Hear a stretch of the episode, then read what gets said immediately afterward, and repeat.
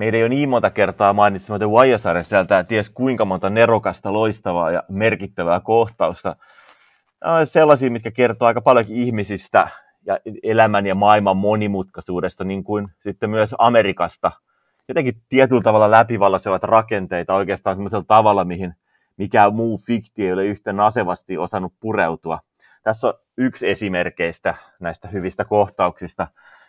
Kun tämä ammatikseen huumediilereitä ryöstänyt Oman Little oli todistajana oikeudenkäynnissä, niin tämä Barksdalein porukkaa edustanut asianajaja yritti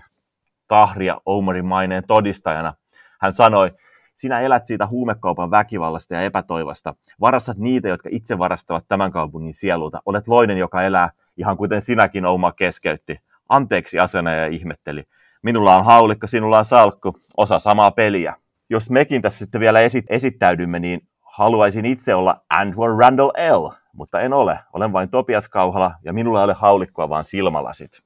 Minä taas en olen Mikael Deanna ja minulla on salkku. Tämä katujen filosofin Omar Littlen kautta mennään Miami Dolphinsin pelirakentaja Tuo Tango vai Loaan ja hänen viikon sisään tapahtuneet kaksi päävammaa, jotka on ollut viime päivinä kovasti puhuttava aihe. Hän sai ensin iskun päähänsä Buffalo Billsia vastaan, mutta hän jostain syystä pääsi palaamaan ottelun toisella puolella kentälle niin, että hänelle ei sitten tehty lopulta näitä päävammojen kohdalla tehtäviä tutkimuksia, tai ainakin jos niitä tehtiin, niin mitään hirveän hyvää prosessia tässä ei käyty läpi. Ja hän palasikin sitten peliin niin, että päävamman sijaan hänellä sanottiin olevan selkävamma. Ja tästä neljä päivää myöhemmin Cincinnati Bengalsia vastaan hänet sitten taklattiin uudestaan tosi voimakkaasti maahan niin, että hänen pää osuu nurmikkoon ja tämän jälkeen hänet kannettiin paareilla pois. Ja ehkä tässä tapauksessa hieman kyynisestikin ajateltuna, niin tuo on noussut otsikoihin siksi, että hän on kautensa hyvin aloittaneen mielenkiintoisen Miami Dolphinsin aika nuorikin pelirakentaja ja sellainen, johon on kohdistunut aika paljonkin odotuksia ja hänen asemansa ja taitojaan on pohdittu paljonkin tässä viimeisten kausien aikana. Yliopistossa, kun hän pelasi, niin häntä pidettiin tuommoisena hyvinkin potentiaalisena ykkösvarauksena. Ja silloin tuli tämmöinen termikin, että tank for tour, sille, että nämä sit sen vuoden huonoimten pelanneet joukkueet pääsis mahdollisesti varaamaan hänet ykkösvarauksena ja tuo sitten yliopistossa loukkaantui hyvin pahasti tuolla kaudella ja hänen varausnumeronsa laski niin, että sitten hänet varasi Miami Dolphins viidentenä. Silti se, että tuo on lahjakas pelinrakentaja, niin sen ei pitäisi olla tässä sinänsä keskustelussa määrittelevä tekijä, että siitä puhutaan. Näitä samanlaisia tapauksia on hyvin monia ja pelipaikoista ja pelaajista, joita me ei tiedetä. Tuo nousee tässä sitten tunnetumpana pelaajana esiin. Ja tämmöistä aika vaikea ymmärtää ainakin täällä Euroopasta käsin, että miksi näin toimitaan, että minkä takia hän ylipäänsä pääsi pelaamaan. Ja vaikka päävaimoista on hyvin paljon tutkimusta ja näyttöä ja ainakin sitten paperilla hyvinkin tarkasti merkityt toimintaohjeet siitä, miten tehdään, mikäli pelaaja saa päävamman. Ja toisaalta sitten päävammat on edelleen semmoinen NFLssä niin varsin läsnä oleva aihe, jota, josta ei käydä keskustelua, tai jos käydään, niin sitä ei käydä oikeista kulmista, ja sitten NFL on aika halutonkin käymään tätä keskustelua loppujen lopuksi. Niin, tällainen päävammojen rooli tämmöisessä NFLään liittyvässä narratiivissa on sinänsä aika monestakin kulmasta aika mielenkiintoinen, että et kyllähän on tavallaan se keskustelu edennyt ihan elokuvaankin asti, kun on tämä Concussion-elokuva, jossa Will Smith esittää tätä nigerialaista lääkäriä, joka ryhtyy sitten tutkimaan entisten Pittsburgh Steelersien pelaajien päävammoja, ja tämä on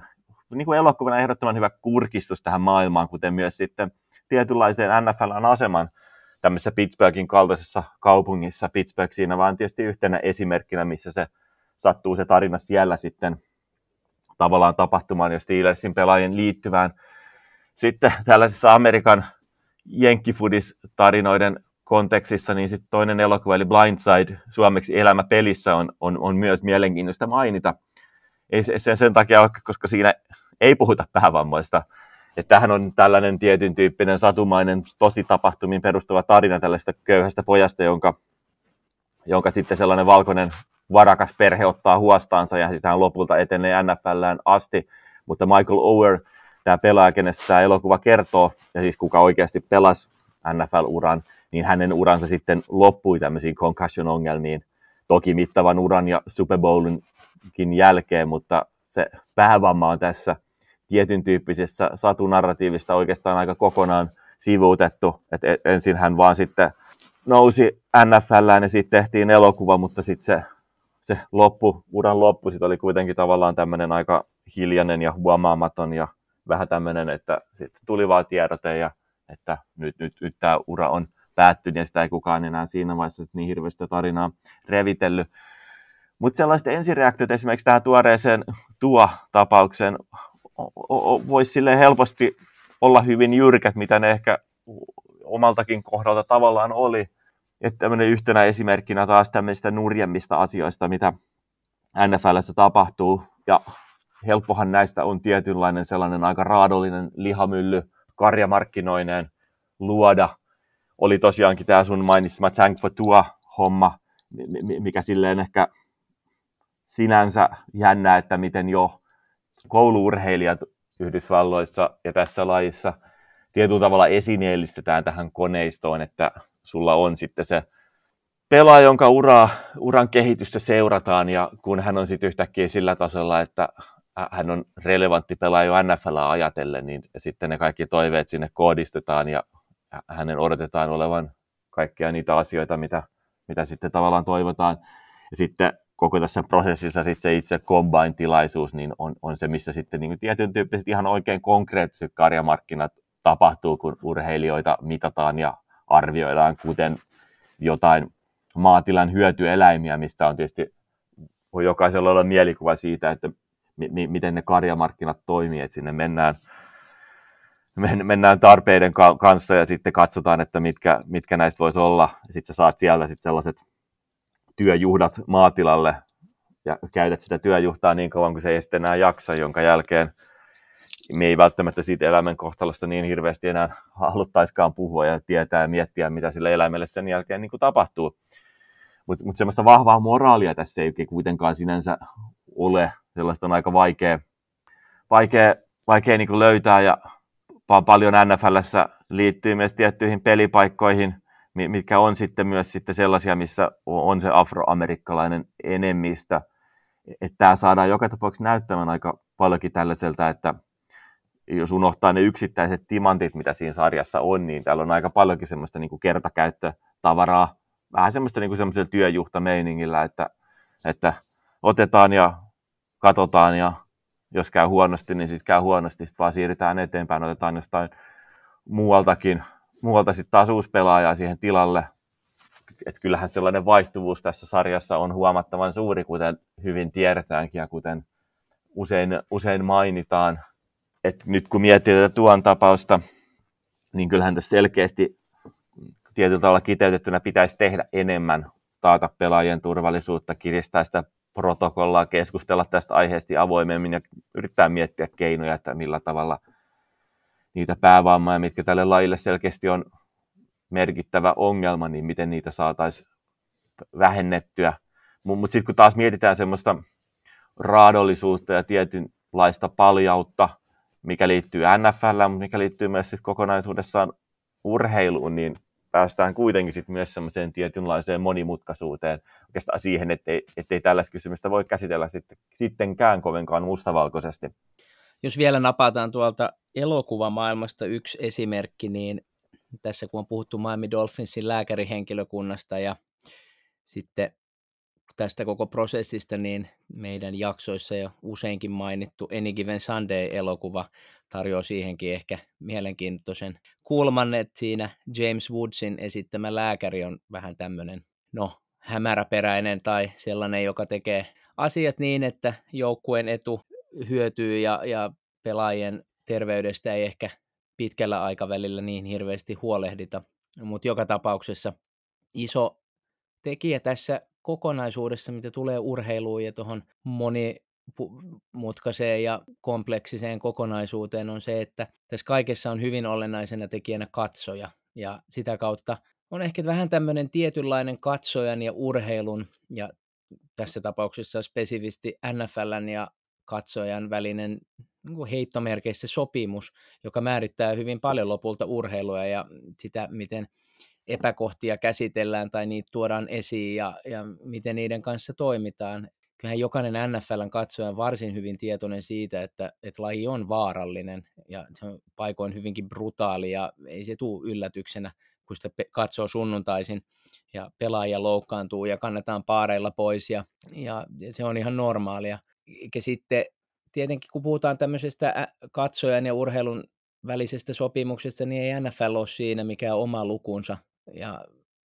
ei mitenkään esiinny pahassakaan valossa välttämättä, että jos otetaan esimerkiksi jalkapallo, soccer, niin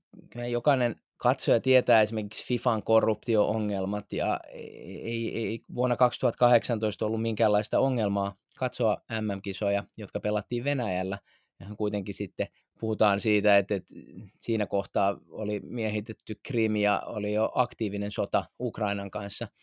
me ollaan vuosia tiedetty Katari MM-kisoihin liittyvistä massiivisista ongelmista, mitä tulee rakennustyöntekijöiden hyvinkin epäinhimillisiin työoloihin. Niitä on kuollut tuhansia ja aivan karmeet olosuhteet, missä näitä stadioneita on rakennettu ylipäänsä, miksi koko kisat pelataan tuommoisessa maassa. Se on täysin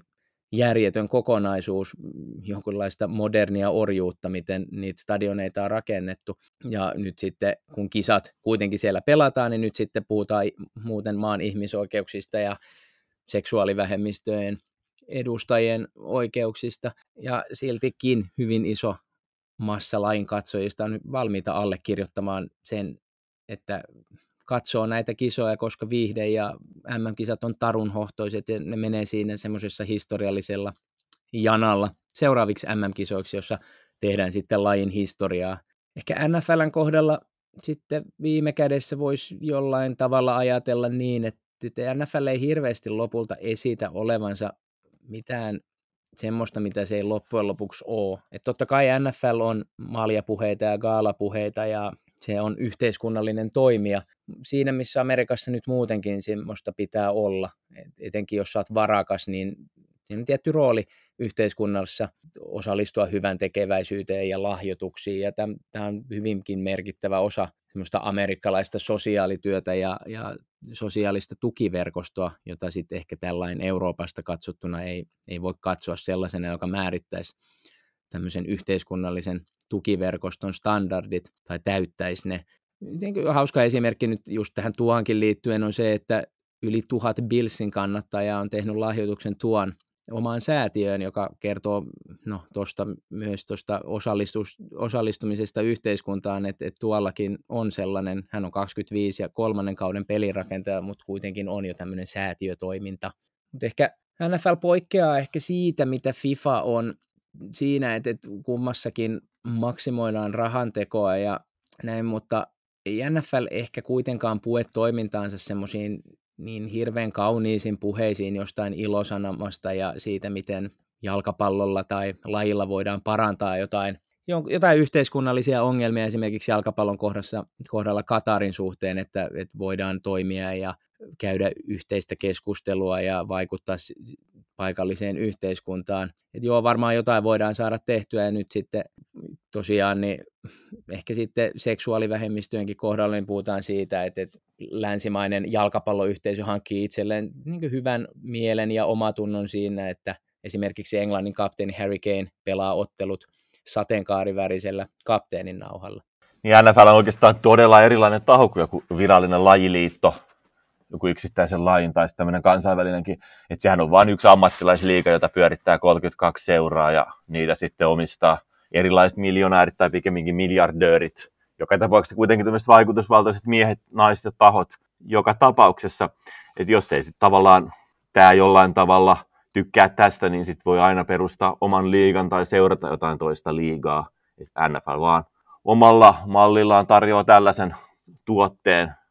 ilman ehkä myöskään sit semmoista tietyn tyyppistä vastuuta aivan kaikkiin asioihin, koska se ei kuitenkaan edusta radikaalisti muuta kuin itseään. ja sehän ei todellakaan sitten tietyllä tavalla,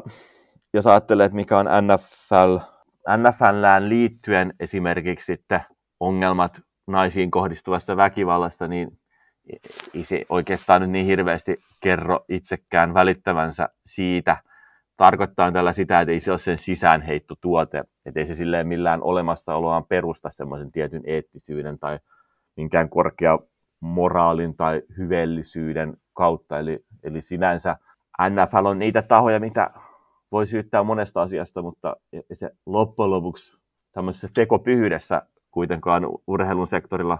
kuitenkaan sinne ihan korkeimmalle palleille nouse. Niin, ja jos miettii globaalia urheilua laajemminkin, niin kyllä me katsojat aika paljon sitten tässä yhteisessä sopimuksessa ja sen nimissä allekirjoitetaan semmoisia juttuja, joita me ei välttämättä siviilielämässä allekirjoitettaisiin tai tehtäisiin niin, että otetaan edelleen esimerkiksi jalkapallon maailmasta niin, että me voidaan aika paljonkin fiilistellä ja mediaakin myöten esimerkiksi jonkun Udineisen kaltaisen jalkapalloseuran toimintaa, missä on löydetty hyvinkin vahvalla kykyjen etsiä, etsintäverkostolla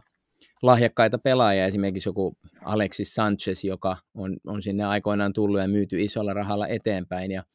sitten tätä kautta niin puhutaan hienosta seuran toiminnasta ja miten on maksimoitu se, että saadaan hyviä pelaajia, ja sitten vähän samalla sitten kolikon toisella puolella unohtuu se, että tuollaisiin seuroihin roudataan satoja pelaajia kokeilemaan, ne laitetaan tietyllä tavalla uimaan ja katsotaan pystyykö ne siihen ja osa, osa selviää siitä ja tässä on aika rumiakin esimerkkejä siitä, miten esimerkiksi Afrikasta tuodaan systemaattisesti hyvinkin kyseenalaisin keinoin nuoria pelaajia Eurooppaan aika nälkäpalkalla ja ehkä joku päätyy jollekin seuralle myyntivoitoksi, mutta tässä on jossain määrin sitten myös ihan, jos ei nyt ihmiskaupallisia piirteitä, mutta ihan hirveän kaukanakaan siitä. Ja nämä on kuitenkin semmoisia tekijöitä, joita on päivittäin siinä urheilussa, mitä me seurataan. Ja vaikka NFLssä just on näitä ilmeisiä ongelmia, niin kyllä todella suuri yleisö on valmis sitä katsomaan ja hyväksymään senkin. Ja huolimatta päävammoista tai miten esimerkiksi mustaihoisia pelaajia on kohdeltu liittyen näihin päävammoihin ja heille maksettaviin korvauksiin, kun heihin on sovellettu tämmöisiä jotain erilaisia aivotoiminnan standardeja, mikä on aivan käsittämätön asia, niin ne, nämä asiat on läsnä siinä meidän katsojakokemuksessa jossain piilossa ja tietenkin laikin NFL pyrkii niitä luonnollisesti pitämään piilossa ja se ehkä on osa yhteiskuntaa ja kaupallisuutta siinä, missä yritykset ja muutkin. Olematta itse tässä nyt mikään Rob Lau NFL-lippiksessä ja mustassa pitkässä takissa, niin voi oikeastaan sitä kautta miettiä, että ei NFLstä ehkä semmoista niin kuin salaliittokoneistoa tietyllä tavalla saa, että ei, ei se kuitenkaan ole sitten semmoinen niin diktatuuri, joka tappaa kaiken kriittisen keskustelun, vaikka se nyt ei semmoista välttämättä itse käykään, niin ei, ei se ole kuitenkaan semmoinen, että, sitten, että siellä kyseenalaisin keinoin pyrittäisiin estämään kaikki kaikki, kaikki semmoinen niin kuin tavallaan keskustelu, mikä ei heitä miellytä. Että et Amerikassahan itse asiassa aika vapaasti saa noin ylipäänsä toimia. Että et tavallaan sananvapauden kanssa ollaan aika pitkällä. Kyllähän siinä maassa tapahtuu todella synkkeitä asioita ja on, on, on synkeää lainsäädäntöä, mutta kyllä sitten melkein mitä tahansa asiaa vastaan voi hyvin kuitenkin sitten niin kuin osoittaa mieltä tai jos miettii, minkälaisia elokuvia siitä maassa tehdään, minkälaisia elokuvia liittyen ihan siihen sen maan syvimpiin poliittisiin järjestelmiin, niin kyllä siellä on moni asia siinä mielessä mahdollista. Toki NFL-kontekstilla Colin Kaepernickillä voisi olla tähän myös eriävä mielipide, mutta siinäkin kuitenkin suurin osa asioista, mitkä edesauttoi tai, tai johti siihen, että Kaepernick hyvin paljon hänen protestiensa jälkeen, tai ei kestänyt kauan, niin hän oli ulkona sarjasta, niin se liittyy kuitenkin sitten niin kuin seuroihin. Ja sitten jos voidaan miettiä, että miksi seurat toimii, miten ne seurat toimii, niin, tai, tai omassa toiminnassaan, mihin suuntaan ne kumartaa, niin vastaukseksi tulee sitten kuitenkin yleisö,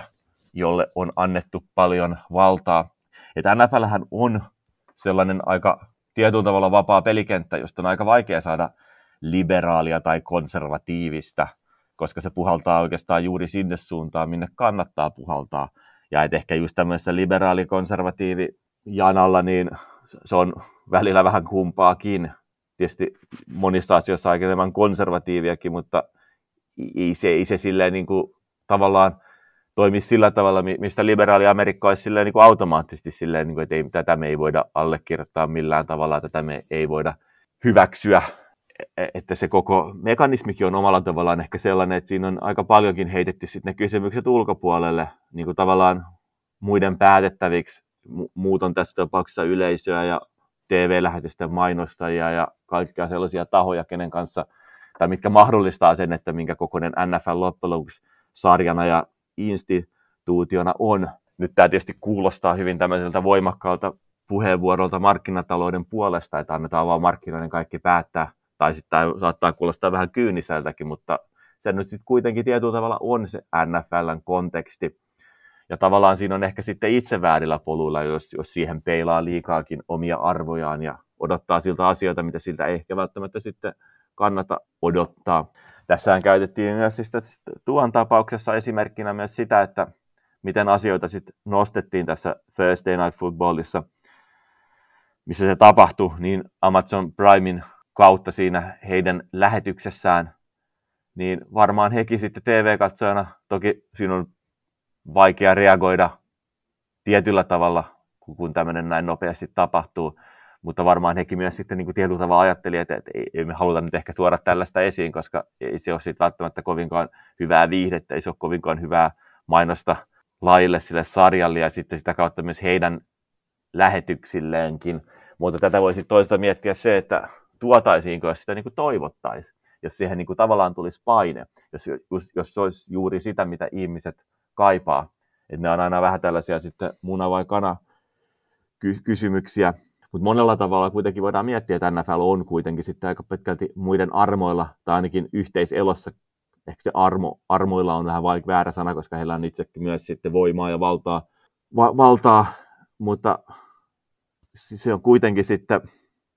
siinä on paljon erilaisia tahoja, ja onhan siinä myös esimerkiksi sitten NFLn pelaajayhdistys yhtenä tekijänä siinä, missä NFL-pelaajayhdistys on myös sitten NFLn armoilla, että siinäkin on semmoista yhdenlaista yhteiseloa. Ja tuossahan sitten tämän tuon tapauksen jälkeen Kansas City Chiefsissä Super Bowlinkin voittanut hyökkäyksen linja mies Mitchell Swartz totesi, että, että se on niin kuin jännää tavallaan, että NFLn pelaajayhdistys teki valtavasti töitä sen eteen, jotta seksuaalista häirintää suorittanut tai sellaista harrastanut pelirakentaja, eli Deshaun Watson Cleveland Brownsista, saisi mahdollisuuden pelata, mutta kun sitten yksi NS hyvistä tyypeistä loukkaantuu tällaisissa olosuhteissa, niin he, heidän, tai tässä tapauksessa heidän tutkintansa asiasta on kesken, mikä oli suora, suora viittaus siihen, mitä NFL-pelaajayhdistys tästä asiasta sanoi. Kyllä, ja NFL on osa modernia maailmaa ja muuttuvaa yhteiskuntaa siinä, missä muutkin. Et siksi just se, kun sanoit, että se on paljon muidenkin armoilla, niin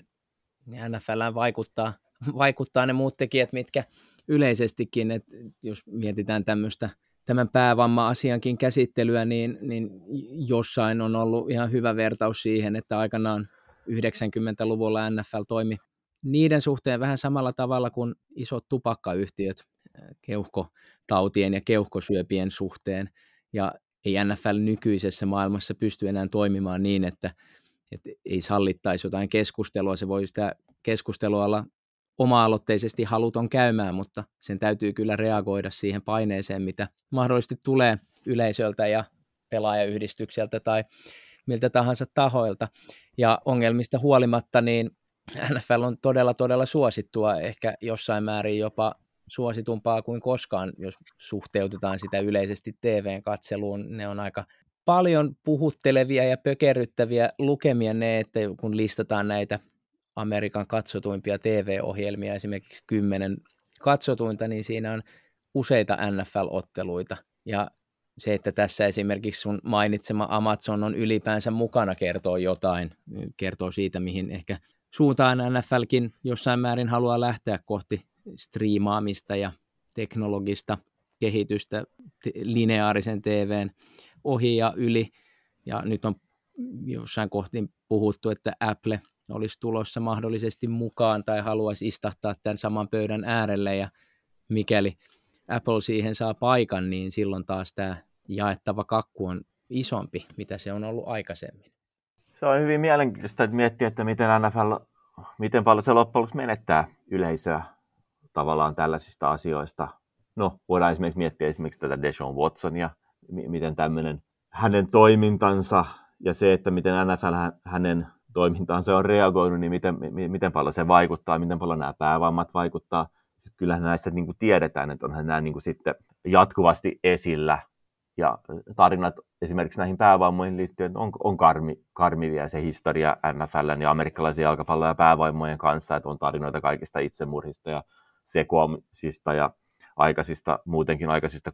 kuolemi, kuolemista, tai sitten siitä vaan, että joku ei osaa ajaa kotiin tai ylipäänsä muisteta asioita. Et, et itse asiassa on jopa juuri niin kuin NFLn kautta itsekin ehkä oppinut aika paljon siitä, että mitä päävammat voi niin kuin konkreettisesti tarkoittaa ja minkälaisia ne seuraukset on. Eli, eli melkeinpä siinä vaiheessa, kun nyt tavallaan tämmöisellä niin kuin uudemman kerran aikuisilla rupesi sitä NFLää seuraamaan, niin aika nopeastikin siinä tuli vastaan tämä koko keskustelu päävammoista ja muun muassa sellaisen tavallaan artikkeli muista, missä joku taisi olla joku, enti, joku entinen pelirakentaja, ei mikään merkittävä, niin puhu siitä, että minkälaista se elämä sitten päävamman jälkeen oli, niin, niin, niin hän oli esimerkiksi joskus vaimonsa kanssa katsonut jotain valokuvia ja siinä oli jotkut ystäväperheen häät, mistä niitä kuvia oli otettu ja sitten se oli todennut siihen, että, että itse asiassa ollut itsekin kiva olla tuolla mukana niin sillä sanottiin, että he, he itse asiassa olit siellä mukana. Eli et, niin kuin ei, ei tavallaan tämmöistäkään muista, mikä on tämmöistä kevyemmästä päästä esimerkkejä, mutta kuitenkin tämmöisiäkin asioita on sitten nimenomaan NFLn kautta oppinut. Tähän suosioon liittyen, niin nyt kun palaa vähän ajassa taaksepäin ja muistelee semmoista tietyn tyyppistä viiden, kuudenkin vuoden jatkumoa, mikä on ollut tällaisessa tietyn tyyppisessä narratiiveissa, mitä NFLn ympärillä on ollut, niin muistan, että esimerkiksi vielä 2016 oli paljon tietyllä tavalla ehkä rajumpaa keskustelua siitä, että mikä lajin tulevaisuus on, mihin liittyy sitten tietysti aika paljon se, että oli monenlaista dataa siitä, että, että miten se, sen lajin harrastaminen sitten lasten ja nuorten parissa on, on, on laskenut ja on enemmän ollut niin kuin pelkoa, että kuka haluaa laittaa lapsensa tämän lajin pariin, koska kuitenkin sitten ne, ne, ne riskit on niin ilmeisiä. Mutta silloin kuitenkin paljon enemmän puhuttiin siitä, että NFL ja tämä laji on vähän enemmän yhdenlaisessa kriisissä, tai kriisi on väärä sana, ehkä sellaisessa tietyn tyyppisessä risteyskohdassa, ja semmoisella, niin kuin, että, että, että, sitä painetta tulee, ja nyt tässä vähän mitataan myös sitten sen, sen suosiota ja sen, sen tulevaisuutta. Sitten toisaalta lukenut yhtä vuonna 2018 ilmestynyttä kirjaa, jossa siinäkin tavallaan kuvataan sitä, että miten NFL elää tämmöisen turbulentin ajan riepo, riepottelemana. Ha- hassua oikeastaan siinä, että miten kun tarttuu vuonna 2018 kirjoitettuun pääsääntöisessä kirjoitettuun kirjaan, niin miten siinäkin tulee jo ensin vähän semmoisena ensireaktiona, että mitenköhän moni näistä asioista on relevantteja, koska muutokset tapahtuu loppujen lopuksi nykymaailmassa niin, niin nopeasti, ja NFL on siitä itse asiassa todella erinomainen esimerkki. Nyt on taas sitten ehkä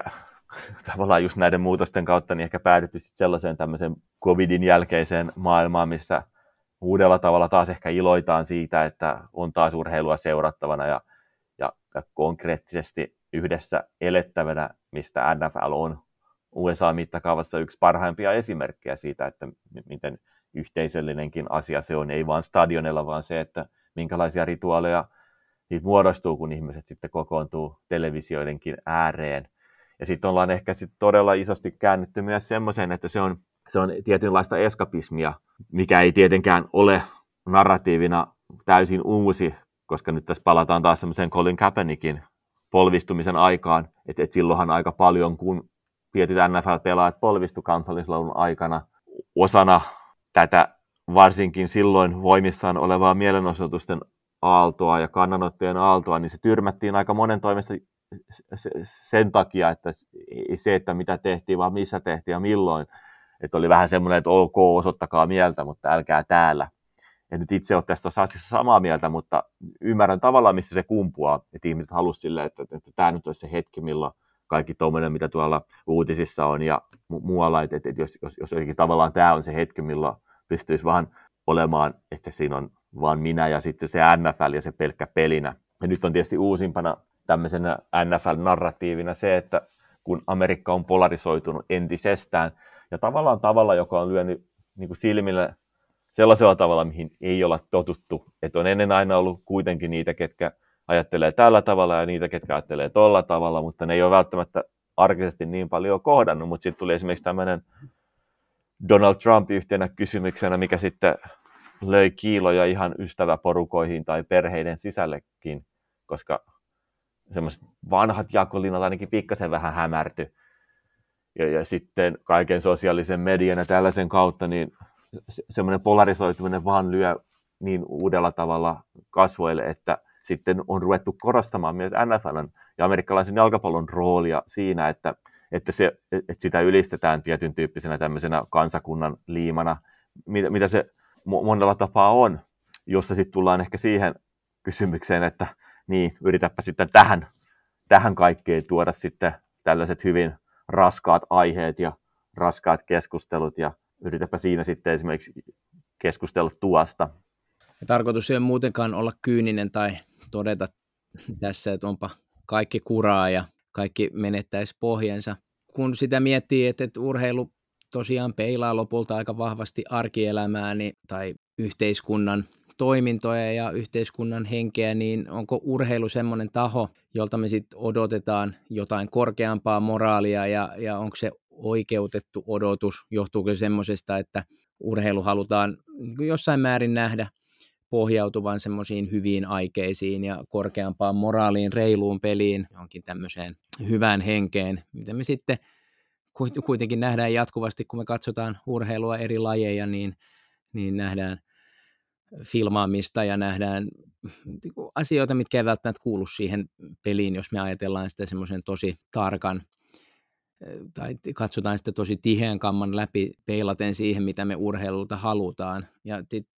kuitenkin katsojat, urheilun kuluttajat toimii ihan kuitenkin arjessakin päivittäin semmoisilla tavoilla, missä ei välttämättä tiedosteta asioita, että, että syödään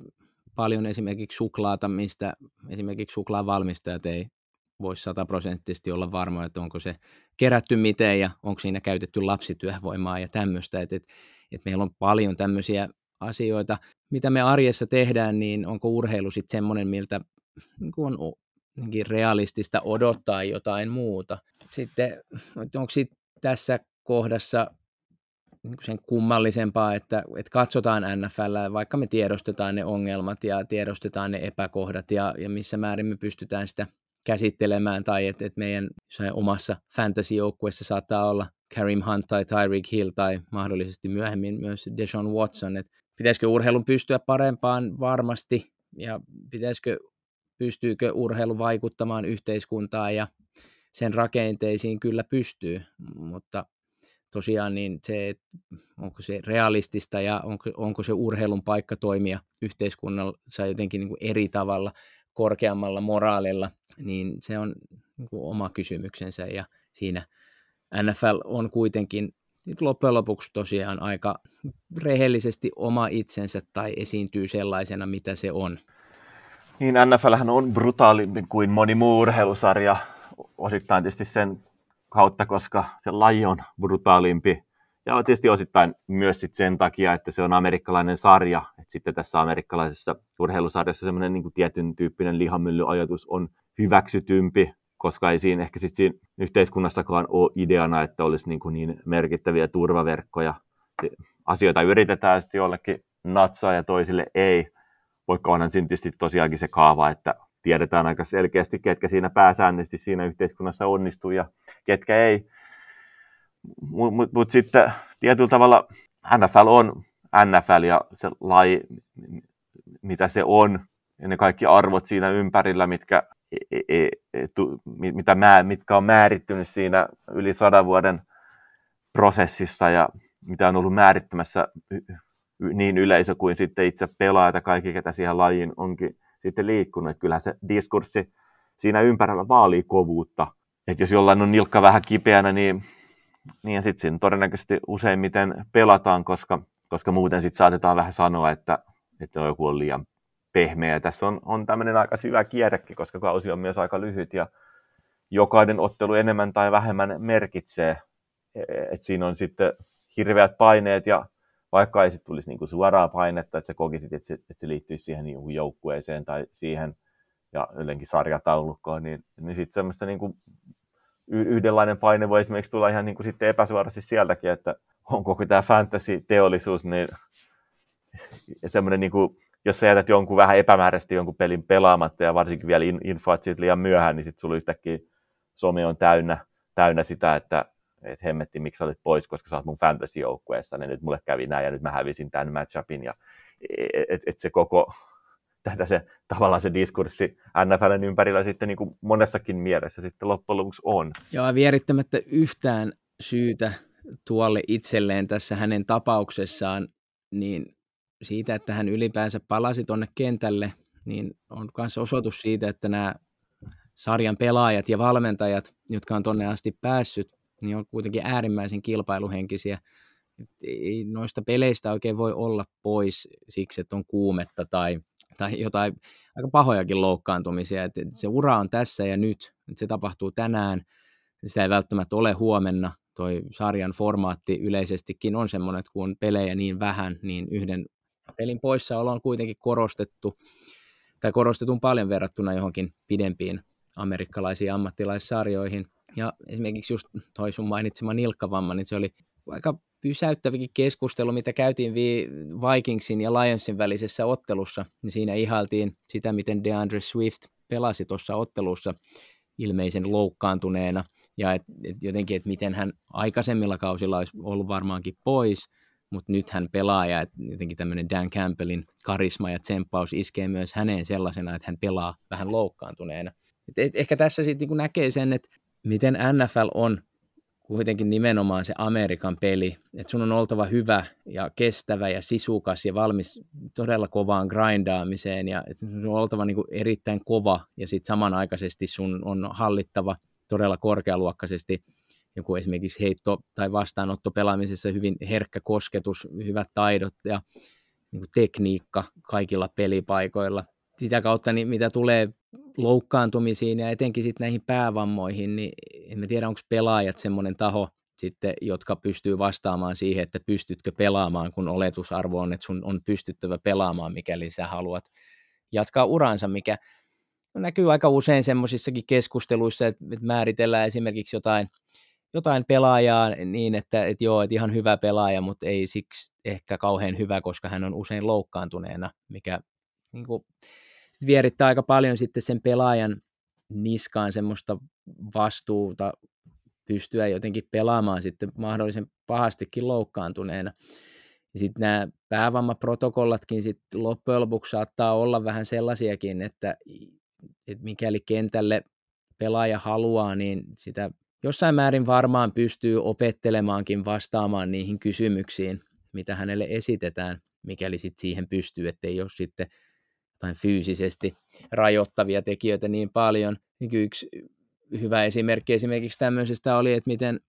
Justin Herbert pelasi Jacksonville Jaguarsia vastaan ottelun lopussa niin, että ottelu oli jo käytännössä täysin ratkennut, mutta hän pelasi kuitenkin vielä siinä lopussa,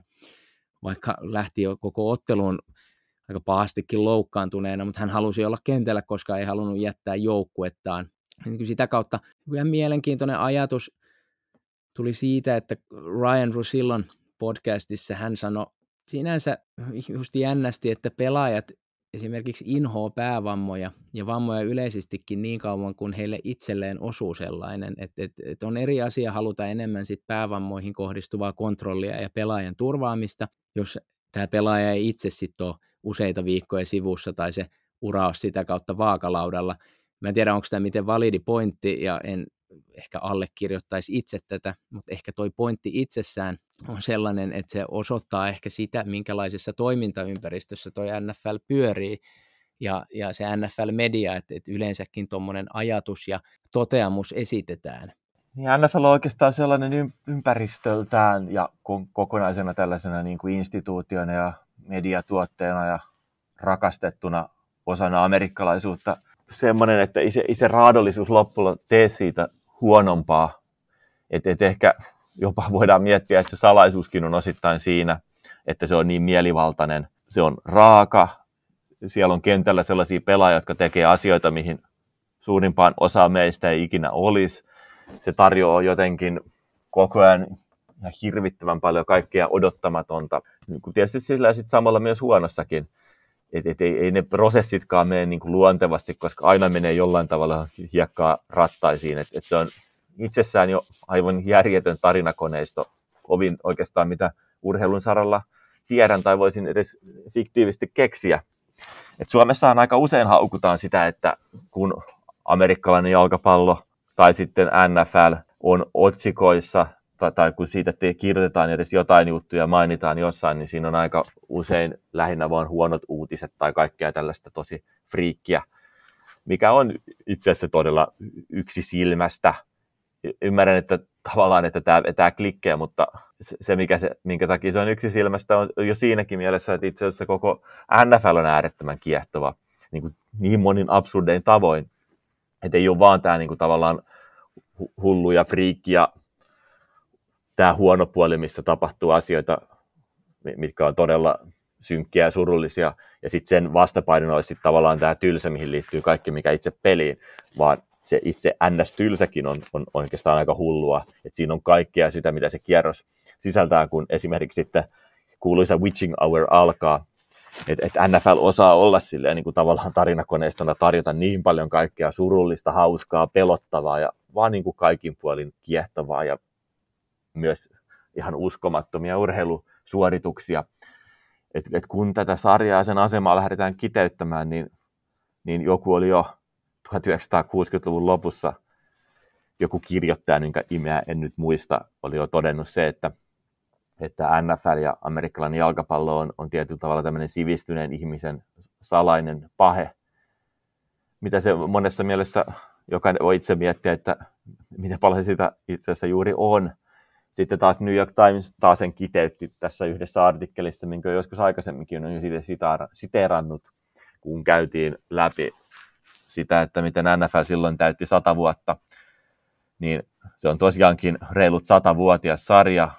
ja se on niin kuin, tämän historian saatossa muuttunut todella paljon, miten kaikki asiat muuttuu sadassa vuodessa, mutta se on edelleen yhtä brutaali kuin se on, on, on suosittukin.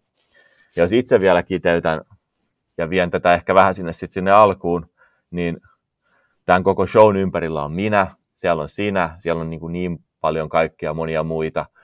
Ja kaikki jotenkin kuitenkin elää sen, sen, sen sarjan ja sen lain kunniasta ja rappiosta. Jollain on pallo, jollain on salkku, jollain on kaukasäädin, osa sitä samaa peliä.